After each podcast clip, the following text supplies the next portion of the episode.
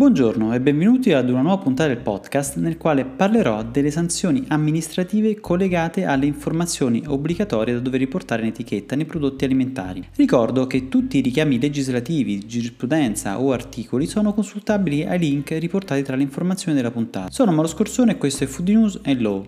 Ora la sigla e si inizia.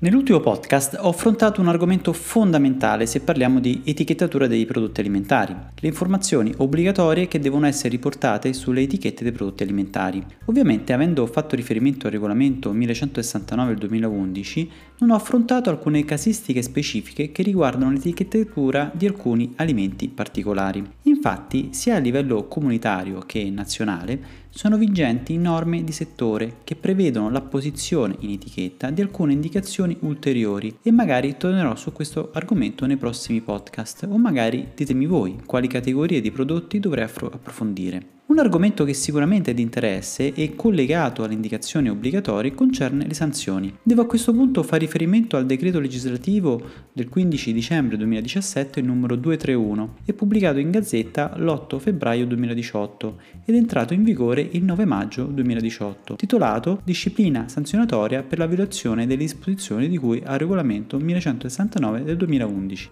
Il decreto legislativo si compone di quattro titoli. Il primo riferibile ai principi generali e quindi i primi due articoli definiscono il campo di applicazione della norma.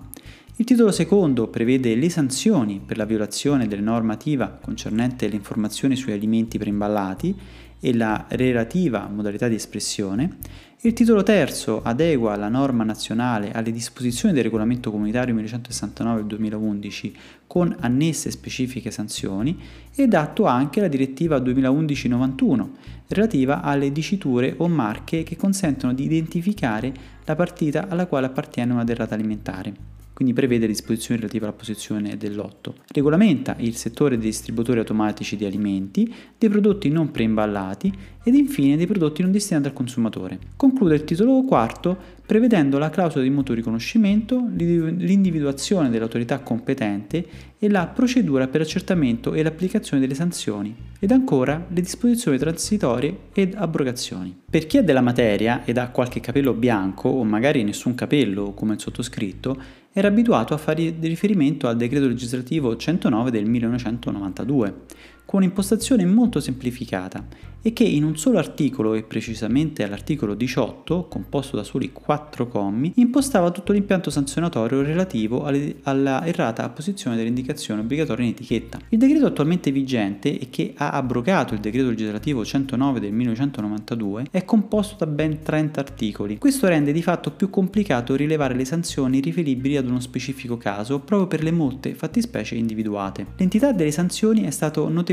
incrementato, prevedendo 5 scaglioni sanzionatori in ragione della gravità della violazione, in ordine di gravità che varia da lieve, bassa, media, alta e grave. Avremo importi diversi, da 500 a 4.000 euro, da 1.000 a 8.000 euro, da 2.000 a 16.000 euro, da 3.000 a 24.000 euro ed infine da 5.000 ad euro 40.000. Prima di entrare nel merito di alcuni esempi è utile capire chi è il soggetto responsabile delle informazioni sui alimenti, perché sarà lui il soggetto sanzionato. Il regolamento comunitario differenzia la responsabilità se riferita all'operatore del settore alimentare, di cui al regolamento 178 del 2002, quindi la persona fisica o giuridica responsabile di garantire il rispetto delle disposizioni della legislazione alimentare nell'impresa alimentare posta sotto il suo controllo, e l'operatore del settore alimentare responsabile delle informazioni che invece è l'operatore con il cui nome o con la cui ragione sociale è commercializzato il prodotto, l'importatore, avente sede nel territorio dell'Unione, o anche il proprietario o licenziatario di un marchio registrato. Individuare il soggetto responsabile potrebbe essere semplice se il marchio riportato è in etichetta ed è di mia proprietà o se il prodotto è da me commercializzato. Le cose si complicano in caso di private label e quindi in tutti quei casi dove un'azienda commercializza a proprio marchio un alimento prodotto e confezionato da un'altra azienda. Ho già affrontato l'argomento in un precedente podcast che vi consiglio di ascoltare ma in linea di massima il soggetto responsabile rimane sempre l'operatore che commercializza l'alimento a proprio nome o marchio. Sono previste sanzioni minori per il produttore o confezionatore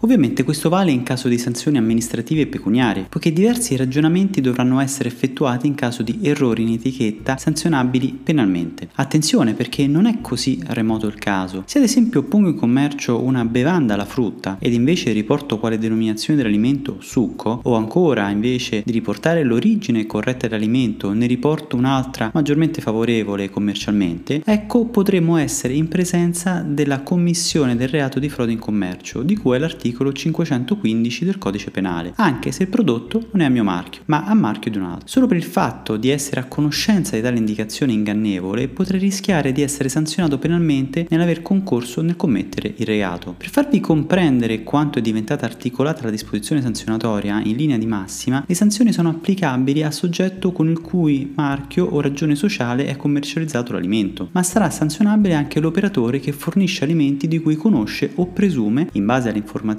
in suo possesso, in qualità di professionista, la non conformità alla normativa in materia di informazione sugli alimenti applicabile ed ai requisiti delle rispondenti disposizioni nazionali. La sanzione amministrativa pecuniaria varia da un minimo di 500 euro ad un massimo di 4.000. È questo il caso applicabile ai distributori o commercianti di alimenti non a proprio marchio, ai quali quindi è stata riconosciuta una gravità della violazione lieve, per non aver vigilato potrei aggiungere, poiché la sanzione maggiore, in funzione della violazione, sarà imputabile all'operatore responsabile delle informazioni sull'alimento. Avremo poi il caso dell'operatore che modifica le informazioni che accompagnano un alimento, presumo di un prodotto non a proprio marchio, perché altrimenti ne diventa lui stesso responsabile diretto senza quindi entrare nel merito di questo caso specifico, è soggetto alla sanzione amministrativa pecuniaria del pagamento da euro 2000 ad euro 16.000. Prevedibilmente la sanzione in tal caso aumenta perché comunque c'è un'azione volontaria di voler, con la modifica, indurre in errore il consumatore. Ma le previsioni sanzionatorie si differenziano ancora se ad esempio siamo in presenza di vendita di alimenti non preimballati e se l'operatore responsabile non trasmette le informazioni obbligatorie ed in tal caso la sanzione è da euro 1000 ad euro 8000. Infine vi sono tutti quei casi che possono capitare nelle fasi precedenti la vendita al consumatore finale. Già da queste premesse potete comprendere la difficoltà applicativa del decreto, il quale ha previsto sanzioni rapportate a violazioni poste in essere dai diversi soggetti che a diverso titolo concorrono con il loro operato a porre in commercio un alimento. Entriamo nel vivo delle sanzioni e già notiamo come il decreto prevede sanzioni differenti in caso di mancata apposizione di una indicazione obbligatoria ed errata apposizione. Inoltre, quando vi ho parlato dell'ordine di gravità delle violazioni, ecco che l'omissione dell'indicazione delle sostanze allergeniche in etichetta è sanzionata con la sanzione che varia da un minimo di tale di 5.000 euro ad un massimo di 40.000 euro. Tale sanzione però non si applica se l'azienda ha avviato in autonomia, prima dell'accertamento della violazione, la procedura di ritiro e richiamo dei prodotti di cui al regolamento 178 del 2002. Se invece l'azienda omette di riportare il quid, avendo ad esempio posto in evidenza un ingrediente tramite immagini o pittogrammi o parole, la sanzione varia da 3.000 ad euro 24.000. O ancora se omette di riportare la dichiarazione nutrizionale, ma ecco però che in tal caso potrebbe però entrare in applicazione l'articolo 7 del decreto legislativo 7 febbraio 2017 numero 27, che prevede una sanzione in caso di mancata apposizione della dichiarazione nutrizionale se in etichetta è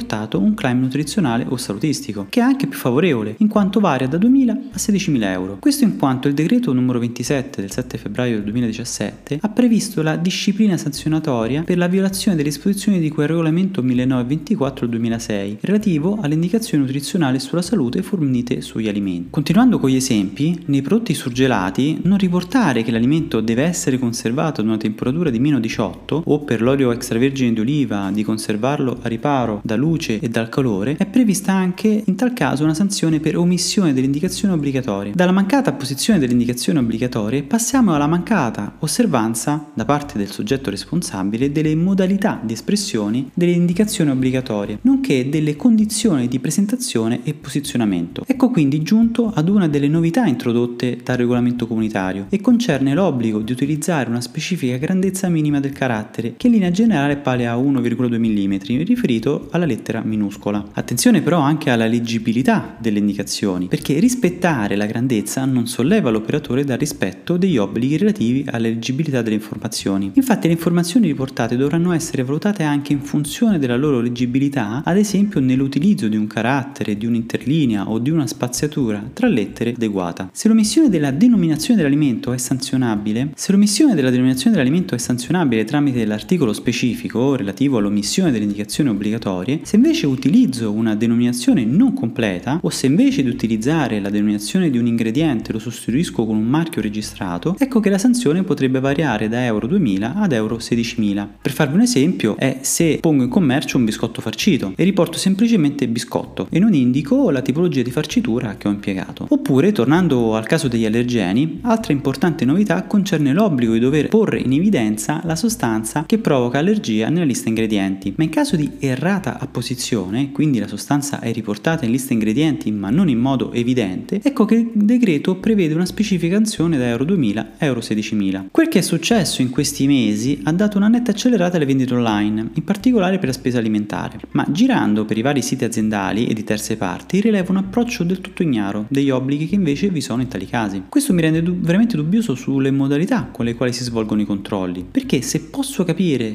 che nel piccolo paese o nel mercatino natalizio o di qualche altra circostanza non ci possa essere un presidio fisico degli organi accertanti, tale da verificare i casi di illecito amministrativo, la ricerca tramite un qualsiasi motore di ricerca non prevede un così ingente impiego di personale. Perdonatemi questa digressione, ma in oltre 11 anni di attività ho visto aziende investire in consulenza e nella verifica delle loro etichette e comunque sono sempre oggetto di verifica da parte degli organi di controllo. Vi sono invece operatori che a vedere dalle loro etichette non hanno mai visto o subito un controllo ed anzi magari bonariamente incaricano alla redazione delle etichette la persona che loro ritengono sia più idonea in azienda o il grafico stesso, senza però un'adeguata formazione. Nelle vendite online magari è stato demandato al gestore del sito la creazione dell'interfaccia, ma in caso di vendita a distanza la responsabilità di fornire le informazioni obbligatorie sui prodotti alimentari prima della conclusione del contratto spetta al proprietario del sito. Quindi attenzione se qualcuno di voi in ascolto ha colto l'opportunità del momento ed ha avviato un'attività di vendita online e ha predisposto una parte del proprio sito aziendale a tale forma di vendita. Continuando nel caso di distribuzione di alimenti non preimballati messi in vendita tramite distributori automatici o locali commerciali automatizzati, è soggetto all'obbligo di riportare tutte le indicazioni obbligatorie prima dell'acquisto dell'alimento e responsabile della gestione dell'impianto. L'approccio invece muta se l'alimento posto in commercio è preimballato ed in tal caso non vige tale obbligo. Potrei continuare con gli esempi, ma rischierei di diventare noioso e spero di non esserlo. Nel prossimo podcast vorrei parlarvi dell'accertamento, del procedimento di irrogazione delle sanzioni amministrative e della diffida. Argomento questo a conclusione dei decreti di sanzione. Con questa notizia vi saluto. Ci sentiamo con un altro argomento nel prossimo podcast. Se questo podcast vi è piaciuto, vi chiedo di mettere un commento positivo, un like, una stella sulle varie applicazioni che utilizzi per ascoltarmi o di condividerlo e mandarmi un messaggio anche per critiche, vocale o scritto tramite WhatsApp al numero 328 62 04 032. E vi ringrazio per avermi ascoltato.